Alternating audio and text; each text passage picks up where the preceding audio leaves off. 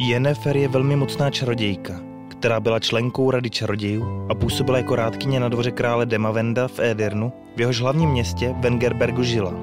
Kromě svých výjimečných čarodějných schopností je známa pro svou krásu, havraní vlasy, fialkové oči a vůni šeříku a angreštu, ale také pro svou krutost a sobeckost, kterou v kontrastu nezřídka střídá s vřelostí a něhou. Yennefer je pravá Geraltova láska a jejich osudy jsou k sobě bezpodmínečně svázané. Jsme Nerdopolis a tohle je 14 faktů o Yennefer z Wengerbergu. Přestože Marigold jednou řekl, že mu Yennefer po pár skleničkách vína prozradila, že to poprvé dělala s chlapem přesně rok poté, co bylo vynalezeno ruchadlo, v knižní pentalogii Yennefer odhalí, že není až tak stará a je jí 94 let. Magie ale zpomaluje proces stárnutí a vypadá stěží na 30.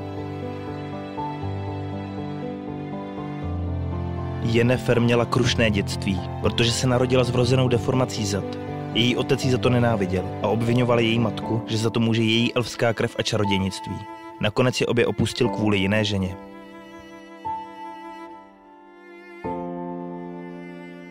Během čarodějného výcviku na magické škole v Aretuze chtěla Jennifer ukončit svůj život a přetěla si šlachy na obou zápěstích. Naštěstí přežila a školu dokončila. V souladu s tradicí čarodějnic byly magicky odstraněny její fyzické nedostatky, včetně zakřivení horní části páteře.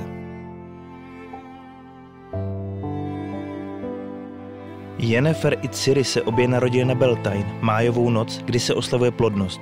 Beltane začíná za soumraku posledního dubnového dne a pokračuje až do svítání 1. května.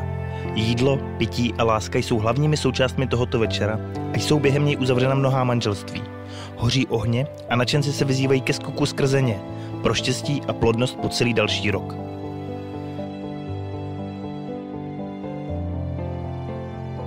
Flakon parfému, který obsahuje vůni šeříku a angreštu, je jeden z mnoha kosmetických přípravků, které Jennifer nosí všude sebou. Pro cosplayerky nebo třeba faninky Jennifer existují reálné parfémy šeříku a angreštu, které lze zakoupit v obchodech.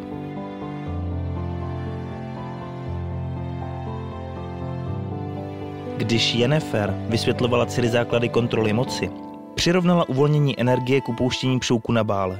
Postupně, zdrženlivě a pod kontrolou, aby nikdo nevěděl, že je od tebe.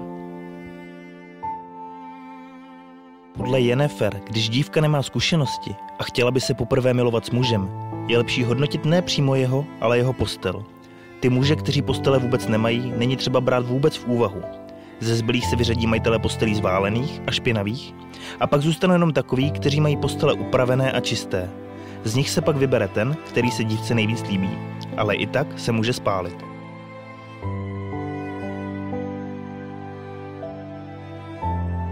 Jennifer je známá svými havraními vlasy, ale jejím nejvýraznějším rysem jsou její fialkové oči. Toto zbarvení ale není genetické a je výsledkem jejich kouzelnických schopností.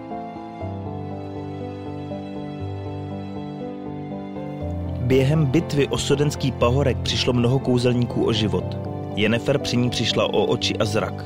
Po bitvě byli povoláni nejlepší léčitelé, aby vylečili přeživší. Regenerace očí byl dlouhodobý proces, ale zrak se nakonec Jennifer vrátil.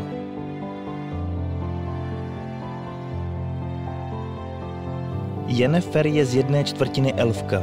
V době, ve které se zaklínač odehrává, je docela běžné, že lidé mají stopy starší krve.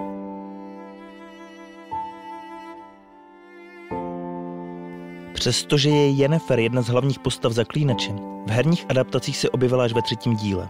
Asi hlavně proto, aby si mohl Geralt užívat s ostatními ženami. Třeba s Tris Ranoncůl.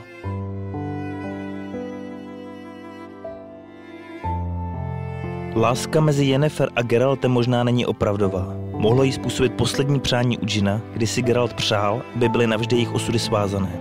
Ve třetím herním díle lze toto kouzlo zlomit.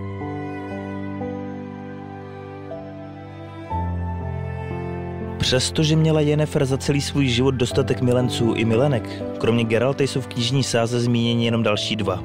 Prvním z nich je čaroděj Istred, který se skoro utkal s Geraltem na život a na smrt o srdce černovlasé krásky. Druhý byl Jarl Skélič Krachan Krajte. Jak ale Jennifer říká, co bylo a skončilo, k tomu se nevrací.